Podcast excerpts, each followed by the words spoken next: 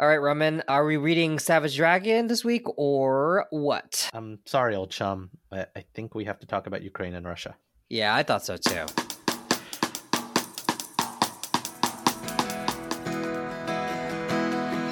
Two jumps in a week. I bet you think that's pretty clever. Don't you, boy?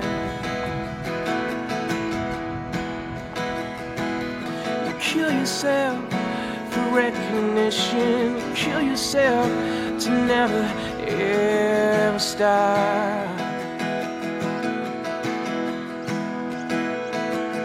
You broke another mirror. You're turning into something that you not. So don't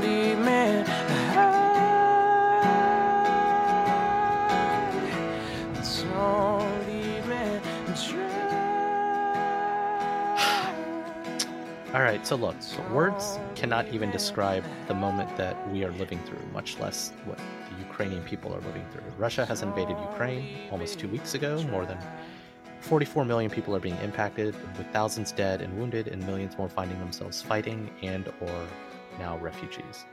And day by day, the situation continues to get worse because, of course, there are never any winners in war. So, before we get into this week's episode, there are actually a number of charities we really strongly encourage you donate to, like supportukrainenow.org, novaukraine.org, razomforukraine.org, World Central Kitchen, which is wck.org, and globalgiving.org. And we'll be sure to put those links in the show notes. And while Raman has already talked at length about the current situation on a number of his other podcasts, I, love all of my podcasts equally, though. But uh, yeah, links to those important conversations are in the show notes as well, and probably worth listening to. So, look, our podcast, Quarantine Comics, is not a show about the current moment. This has been a podcast for Roman and I to take a break from the world we've been living through these past couple of years. We know this podcast and the comics we read on it are a healthy distraction at best, but personally, they have helped us get through things through a sometimes intelligent, but always fun conversation with a friend or two. But in the current moment, we decided to look to comic books to try to make some sense of everything going on right now. So, in that spirit, we're going to be talking about the Ukrainian and Russian notebooks Life and Death Under Soviet Rule, written and illustrated by Igor, the award winning Italian graphic novelist in 2014, and recently translated in English. Rather than try to summarize the books ourselves, here are some excerpts from the official book descriptions. The Ukrainian and Russian Notebooks is a collection of two harrowing works of graphic nonfiction about life under Russian foreign rule. After spending two years in Ukraine and Russia collecting the stories of the survivors and witnesses to Soviet rule, the creator Igor was compelled to bring those stories to new life with in depth reporting and deep compassion. In the Russian notebooks, Igor investigates the murder of award winning journalist and human rights activist Anna Politkovskaya, who spoke out against the Second Chechen War, criticizing Vladimir Putin. Igor follows in her tracks, detailing Anna's assassination and the stories of abuse, murder, abduction, and torture that Russia was so desperate to censor. And in the Ukrainian notebooks, Igor reaches further back in history and illustrates the events of the 1932 Holodomor. Little known outside of the Ukraine, it was a government sanctioned famine, a peacetime atrocity during Stalin's rule that killed anywhere from 1.8 to 12 million ethnic Ukrainians. Told through interviews with the people who lived through it, Igor paints a harrowing picture of hunger and cruelty under Soviet rule. With elegant brushstrokes and a stark color palette, Igor has transcribed the words and emotions of his subjects, revealing their intelligence, their humanity, and honesty, and exposing the secret world of the former USSR. Okay, so this clearly is not some light reading, but it, reads pretty fast, so worth picking up. And in light of the current moment, it feels more necessary than ever to read these works. Roman, how did you discover this, and what did you think? Honestly, as everything started unfolding, and I think we were literally getting ready to read Savage Dragon, I was like, I, I don't think I can read Savage Dragon right now. I, I just did some Googling for comics about Ukraine. There's enough graphic novels and graphic histories, fiction and nonfiction of the world. Uh, So there had to be something. And I was surprised to discover this book. It had pretty good ratings and my library had it. So I sent it to Ryan and we just picked it up. And I really I have a strong point of view that books like this should be required reading. because not only does it hold a mirror up to society, but comics are an easier way to draw this content in. As I get older, I'm drawn to these kinds of works, be it books like Year of the Rabbit about the Khmer Rouge, Boxers and Saints about the Boxer Rebellion in China, or even Kent State from our current history in America. Real life is scarier than some of the fiction out there. So don't get me wrong, fictional storytelling can be just as powerful and important. But this book uh, was honestly some of the scariest shit I have read in a long time. Maybe some of that's because it's real. Maybe some of that's because you can't look away from the page and the depictions that are shown on TV.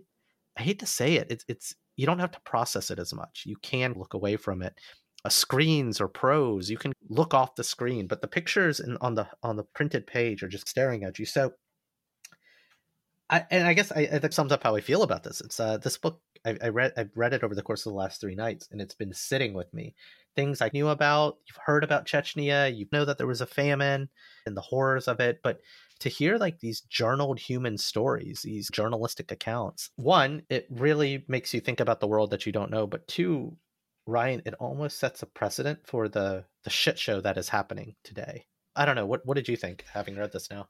So, what I knew about Ukrainian and Russian relationships prior to reading this book, you could pretty much it was nothing basically and i still know nothing and so this book was really useful for me to at least start to contextualize some of the stuff that i'm hearing in the news to understand maybe the historical how how um all of these all of what's happening now is this consistent buildup of things that have been happening over the throughout the Hundreds 20th century yeah. yeah and beyond so it's not just a random conflict. It's something that has it, it, it's the this continuous cycle of violence that has happened that Russia has consistently inflicted on Ukraine.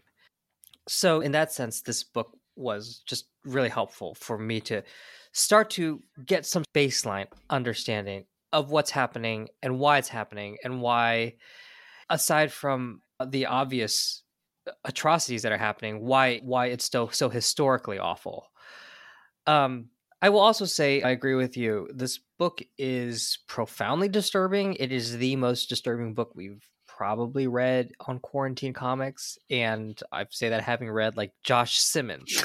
But and uzumaki? Right but all of those have that veneer of the the supernatural right? This stuff really happened? There's nothing supernatural about what's happening here what's being depicted in these books. And so it was incredibly difficult to read at times. Like I actually had to put it down and uh, give myself a bit of a moment. But it was also, again, as somebody who's incredibly ignorant of this history, it was really, really valuable to me to not only start to understand why Russia is invading Ukraine, but to also recognize the, the long historical atrocities that have been heaped onto Ukraine by Russia. Yeah, and you know, this podcast is a love letter to comics and why we love the medium. And this this book is this comic, the way it's depicted, or most graphic novels, it's it's accessible. Like it's like there's a bunch of books about this stuff I could have read. There's a bunch of documentaries I could have watched. And I guarantee most of our listeners have not read those books and have not watched those documentaries. And maybe you haven't read this comic, but this comic's easy to pick up. The the artwork comic books, right? There it, it injects it into your brain a little faster. And and then on top of that, these are like narrative stories. It's not even fiction. These are like short journalistic interviews, almost like podcast interviews, right? That are illustrated. And they're short bites, especially the Ukraine chapter. Uh, they're short bites. You can read in like 15 to 20 pages. You can understand one moment of the horror of the famine and then move to the next chapter and read another anecdote and that's it's really powerful um, yeah i was actually curious your thoughts on that format so obviously we're outsiders trying to understand a little bit more about ukraine and russia igor also was an outsider he's uh italian he's, Italian. he's an italian yeah. cartoonist who was visiting who spent some time in serbia ukraine and russia and so, of course, this is also, even though he's the one conducting the interviews, it's filtered through his perspective. And not only that, it's also filtered through his pen. The way it's the way he depicts people sometimes it's very realistic but sometimes it's very abstracted. He's trying to depict an emotion and when he does that he does he's very very effective at it. But again it is his interpretation of that emotion. So you're getting all of these accounts remediated through through igor it remediated through his pen. Um i've always been curious about these firsthand accounts that are told by somebody else through their own lens. Because the Mm. same thing that we ran into when we reviewed Keum Suk Gendry-Kim's Grass and The Waiting. You have these personal accounts, but they're through the lens of somebody who has a point of view. Yeah, but be it fiction or nonfiction, right? Stories are a powerful medium to communicate something. I don't think the story should be the be all end all. Let's use Schindler's List as an example a nonfiction story that Steven Spielberg made into a thing, right? It's a, a translation of a real account. But and, but and it's like you've heard of this thing that happened, something happened, but it's inaccessible, it's distant, and a story is a way to bring it to life in a way that maybe upon reading this you want to go scratch a little deeper and learn more because now the door's been open for you. I think stories open doors, and uh, you have to trust that Igor had some journalistic integrity to the stories that he was hearing maybe they're just stories maybe some of the people did exaggerate them is he fact checking and getting multiple accounts like a, a journalist does i don't know but if there's enough witnesses corroborating a story you start to piece together that this thing is true Well, I'm not thinking about it in terms of whether it's true or not, whether he got all Mhm. the facts right or not, or whether he verified it or not. What I'm thinking about is that something about these stories touched him emotionally. And if he's just giving that bland account, you would lose something in it. But in filtering it through his own emotion, through his own horror of what these people he's talking to, what they experienced, he's really bringing it to life in a way that might otherwise be lost if it were just strictly a documentarian going about his business coldly just cataloging these accounts he's Mhm. bringing this emotion into it he's bringing this point of view into it. He's horrified by it. And Hmm. we see his horror in it through the illustrations. Whatever the however these people are reacting to the past they're old. A lot of the people he interviewed are very very old and it's hard to know how they're feeling about it. Are they still horrified by it or was it just something that happened in the past? And even though it was horrible they don't have that visceral reaction anymore. I don't know. Igor clearly does. And he's bringing that into their accounts. And it makes it very very present and it makes it all the more disturbing i would say. Yeah look this guy clearly has mastered the craft of sequential art storytelling because at times it's the classic six panel and there's a lot of art and subtlety into how he flows the story there but at other times and i'm flipping through the page starting on page 95 the chapter titled in accordance where you have these full page spreads which turn into these timelines which really help you understand the numbers and it ends page 105 a giant headline of propaganda from the new york times believe it or not. Mm, page 106 with the pictures of the children emaciated and then page 108 and 109 which is stark on page 108 there's two numbers on the page 5.6 million 1928 page 109 almost a shadow 149,000 1934 with in two pages he communicates what the fuck happened and it's it's a gut punch and it- it delivers almost like it's this climax of all these stories that have been coming together along the way Yeah, that's what makes it so powerful, isn't it? In a way, he's not really. Sometimes he's telling a narrative, but sometimes it's like these just very visceral images. Then he's making you stitch the story together. And in doing so, he's communicating a lot in a very, very little space. And that way, it's almost poetry. He obviously published it probably before 2014. I think it was translated to English in 2014. And it's interesting how prescient it is. Like there's this one line where he overhears these people saying Putin's going to invade Ukraine. You see the use of disinformation of the way the Russians successfully use disinformation with the New York Times writer who wrote about the famine, but basically said, oh, yes, they're all well fed. It's fine. And so that disinformation campaign is not a new thing. It, it's something that goes back. Using the Western media to get an agenda across is something that seems very historical for the Russian government. Yeah, it's funny. Uh, this is actually two notebooks, right? An account of a lot of old history of the famine from the Ukrainians' point of view. And then you jump to the Russian chapter. And it's funny, it was a little jarring because I thought, oh, okay, we're going to spend some time in that era in Russia. But Russia is more about the modern era. And it is very much a repudiation of Putin and examination through the lens of one journalist who was fighting against this regime, specifically about accounts of what was happening in Chechnya. Yeah. For the most part. And it's Chechnya, like, I didn't really understand it other than like spy movies. They mentioned like Chechen rebels and all these things, and even the propaganda of our own entertainment complex. And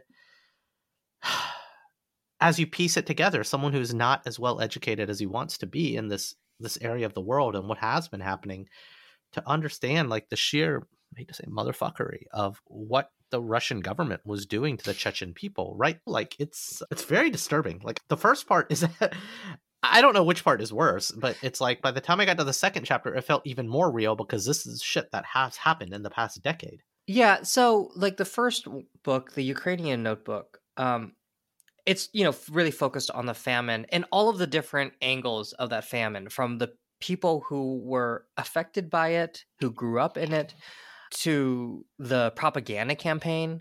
Igor presents that this was a manufactured famine for the sole purpose of committing essentially genocide.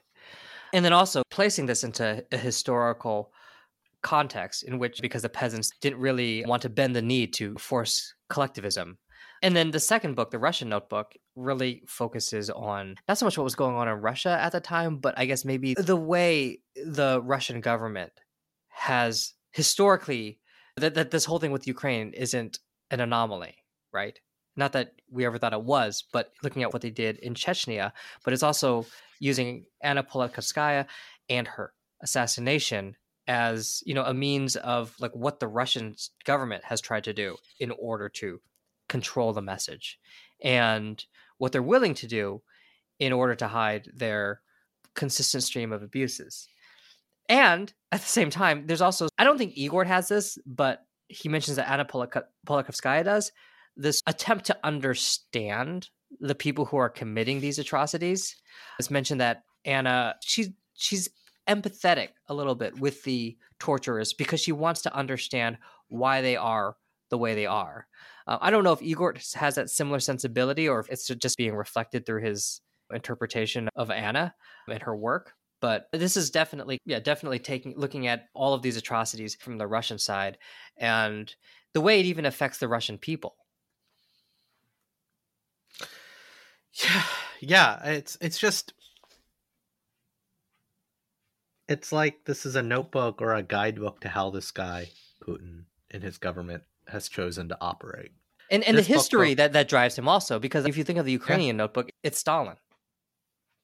Yeah, you're right. It's a pattern of modeled behavior of proven modeled behavior and with no consequence. Yeah. And again, in that's what's disturbing. The parallels uh, the parallels of behavior to media manipulation to just thuggery, encouraged thuggery by your armed forces and again, Chechnya wasn't the the last. If you look at the barrel bomb situation in Syria, that what Putin did, right? So it's like his willingness to fight a certain way is almost a pretext for what we're seeing now and what the worst is to come. We've seen this coming. We've known this is going to happen. We just have chosen to ignore it.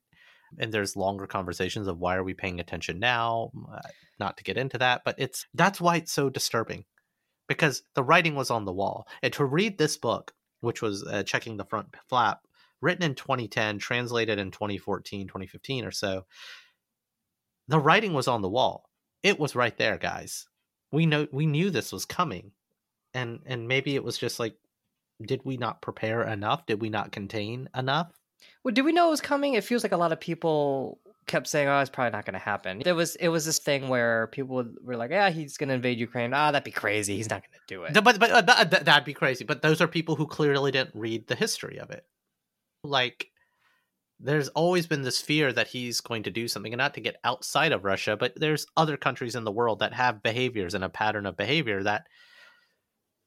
Honestly, this just to bring it to what's happening now, this conflict that's happening now the world, both good and bad, are paying attention to how Putin is being dealt with and reacted to. You know, Yeah, And but- I, th- yeah. I think it's, it's it could be a, not. Never mind the classic World War Three analogies of what could happen, but literally, I think the dominoes that will fall is the the next authoritarian dictator's choices on what he's going to do and what he's going to get away with if he knows what his leverage is.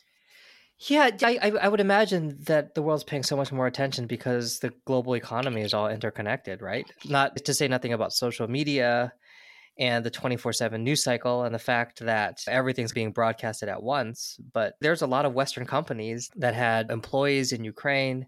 There was a lot of travel between like different parts of Europe and, and Ukraine. So it, it feels like it's happening really to your friends in your own backyard to a lot of people, it is happening to their friends in, in their own backyard, and it's a much different world. It's a much more connected world now than than during the the. I, I only buy half War? of that though. I only buy which, half. which of half that. do you buy and which half do you not buy? Yeah, it's a connected world. The Chechens were most. Look at Syria. Ah, okay, Syria yeah. was in the digital age. There's there's enough. This is not a fringe point of view, and I'm not trying to do whataboutism. So don't cancel me, fifty listeners. Oh, you've already been podcast, can- you've already been canceled, Roman. Yeah, seriously. But but you raise a very good point. We do feel a solidarity with the Ukrainian people. I feel a solidarity with them. I have friends in the Ukraine. I have former developers from past startups in the Ukraine. But I feel just as bad for Syria, but I don't have friends there. I've just backpacked through there and got to know those people very well, right? Like you look at what the Saudis have been doing in Yemen. Like it's it's in the social media age, this shit has been happening. And and with Putin specifically, never mind Chechnya.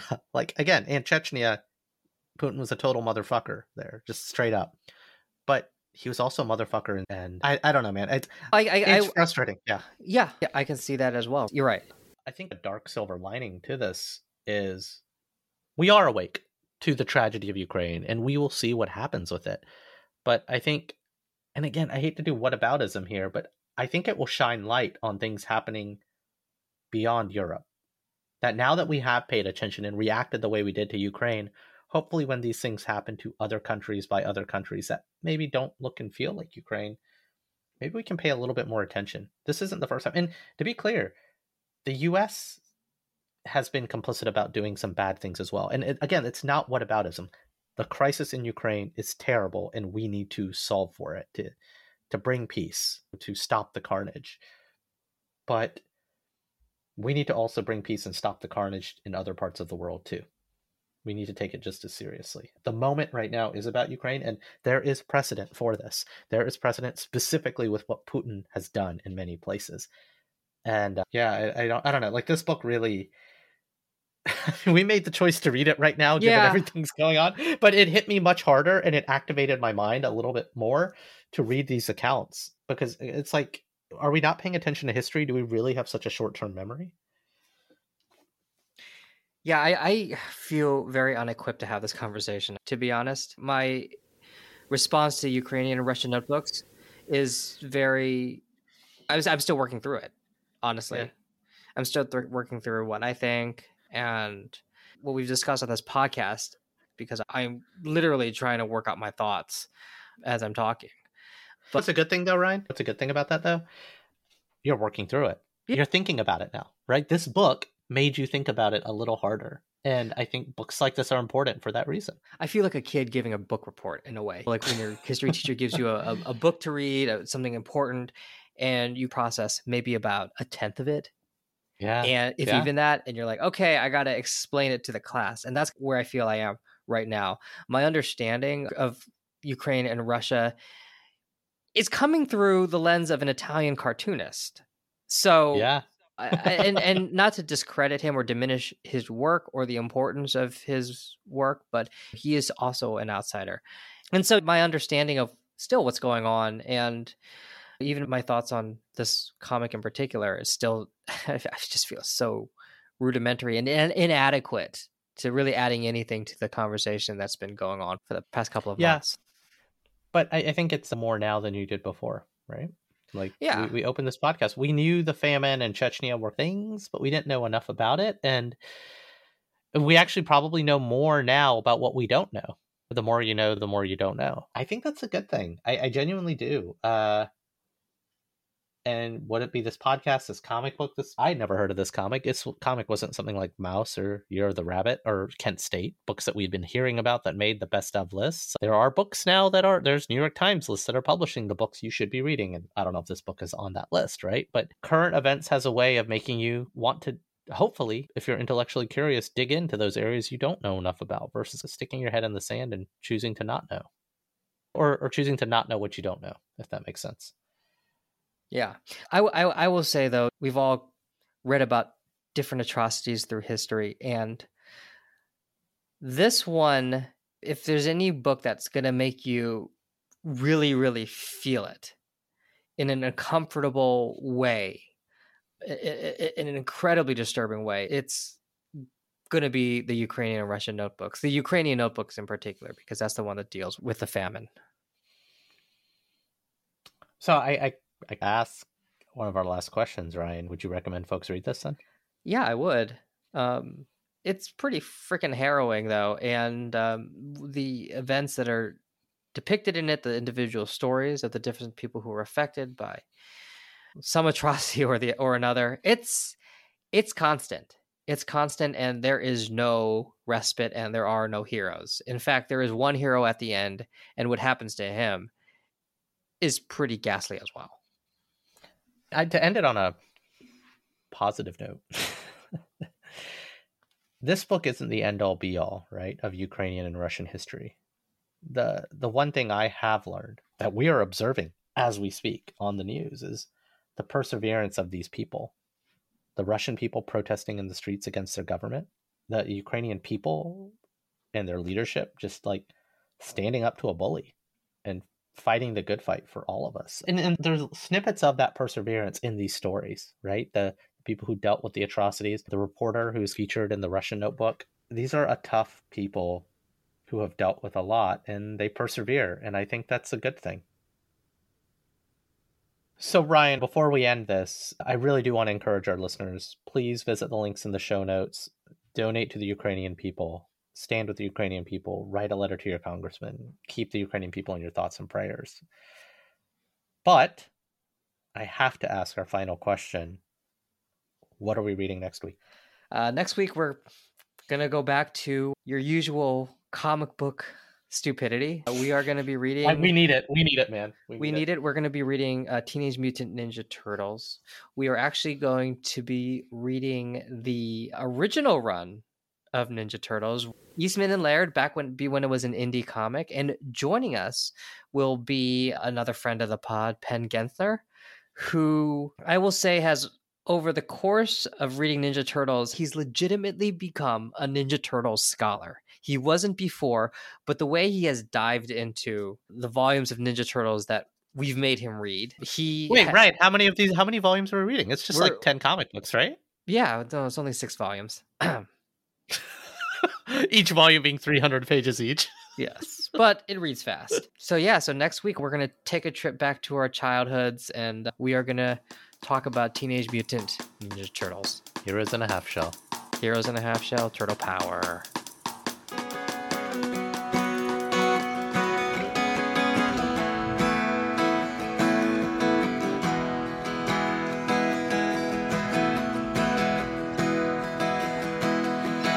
Two jumpsuit a week. I Bet you think that's pretty clever. Don't you, boy?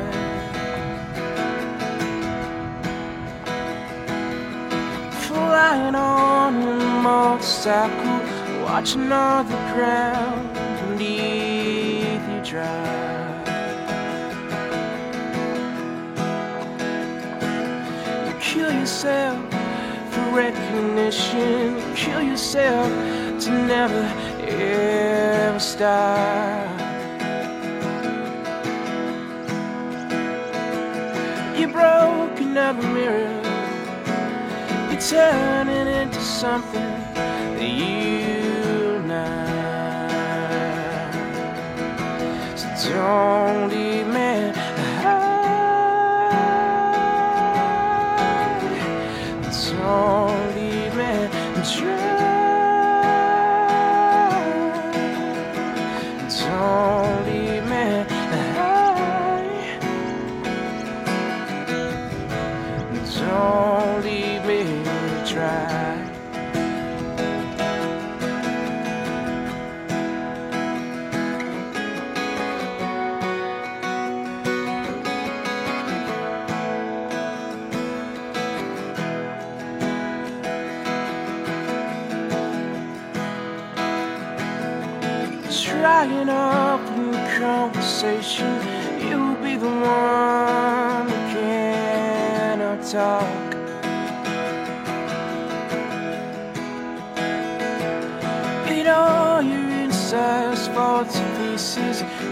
just sit there wishing you could still make love.